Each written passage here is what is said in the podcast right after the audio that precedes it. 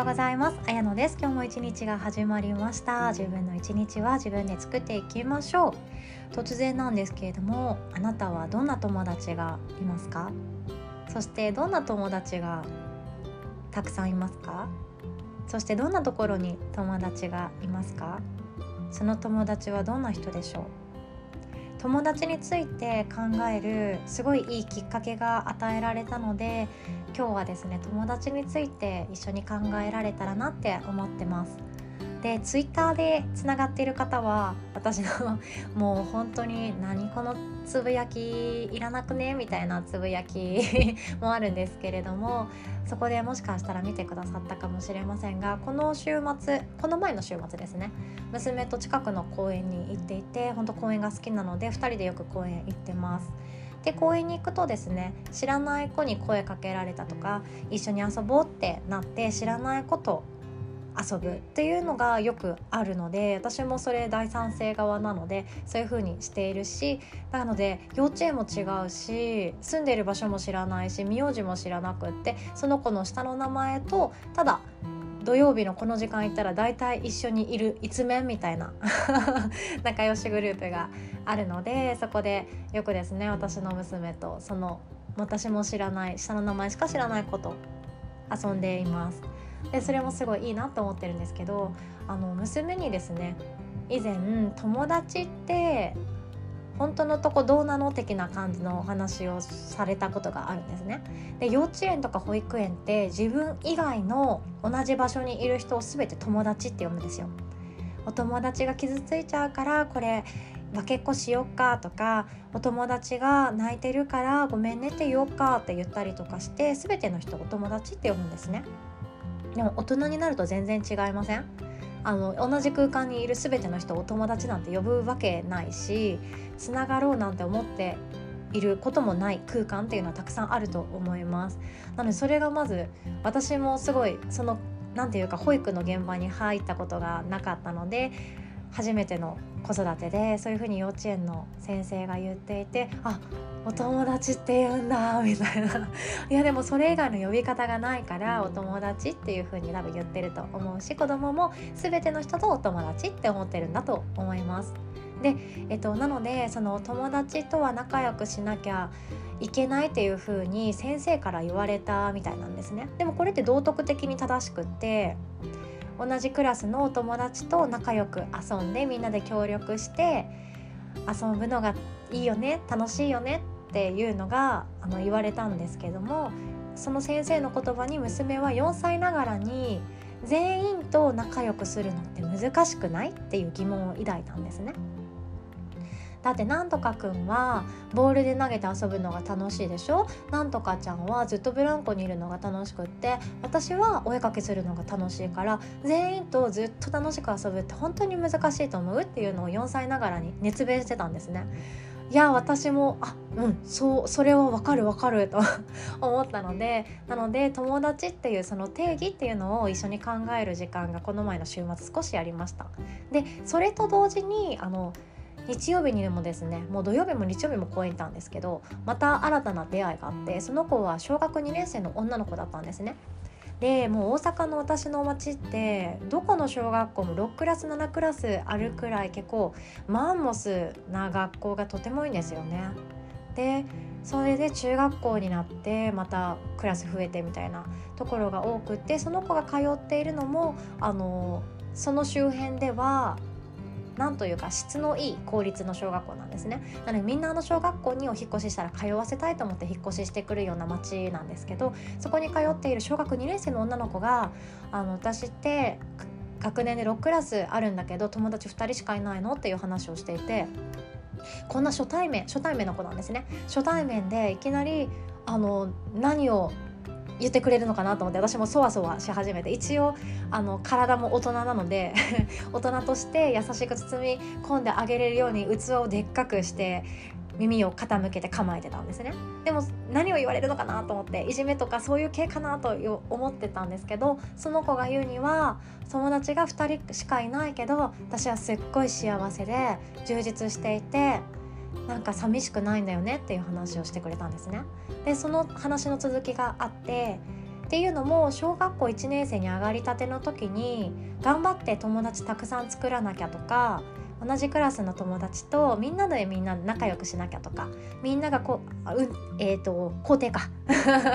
運転って言いそうになりました校庭に行くから私も行かなきゃみたいな感じで思って過ごしてたそうなんですね。で友達が周りにたくさんいて放課後も一緒に遊ぶお友達たくさんいたけどなんだか寂しかったっていう話をしてました。でその寂しさの原因がなんかなかなか分からなかったんだけどいろんな絵本とかを読んで分かったのが自分らしくないっ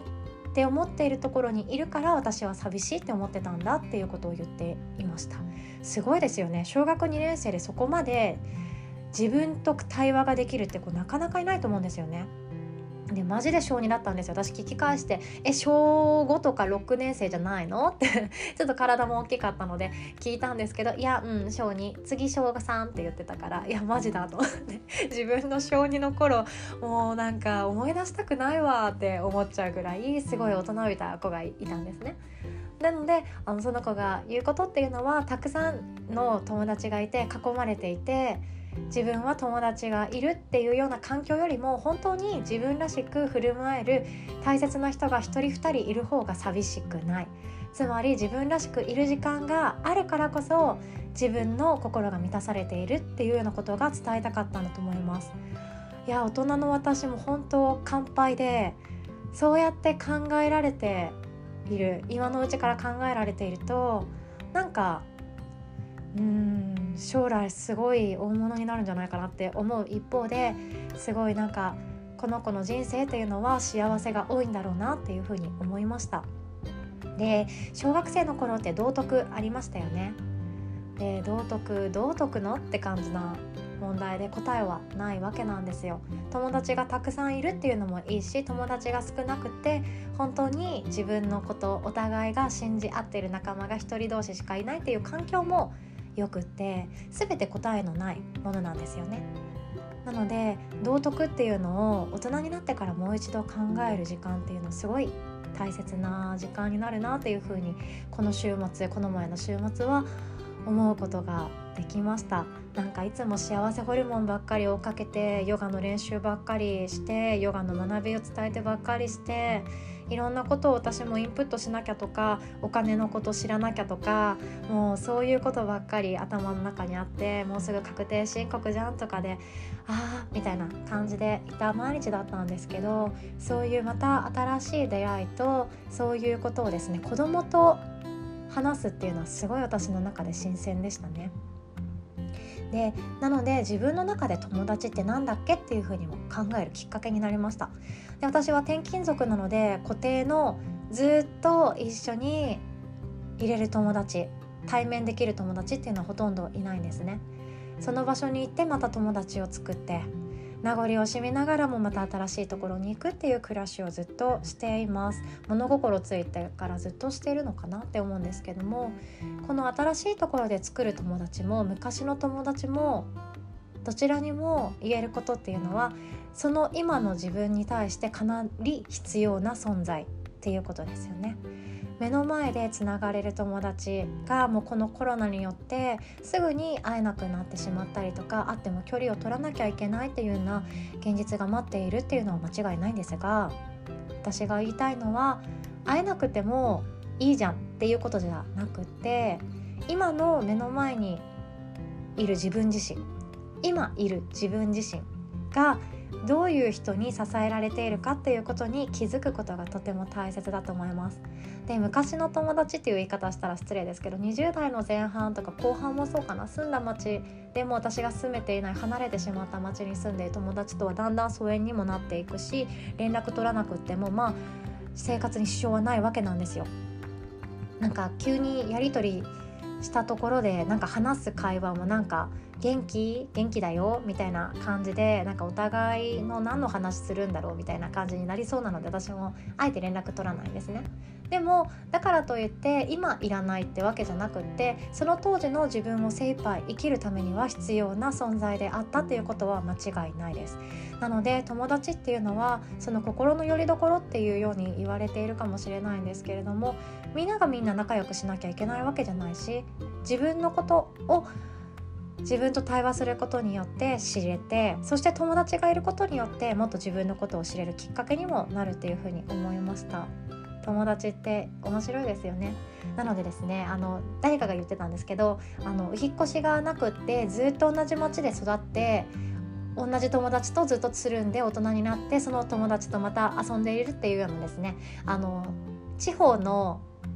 仲間っていうようなところで囲まれている方っていうのはインスタグラムとかフェイスブックっていうものがあまり必要なくって LINE だけで完結するそうなんですね。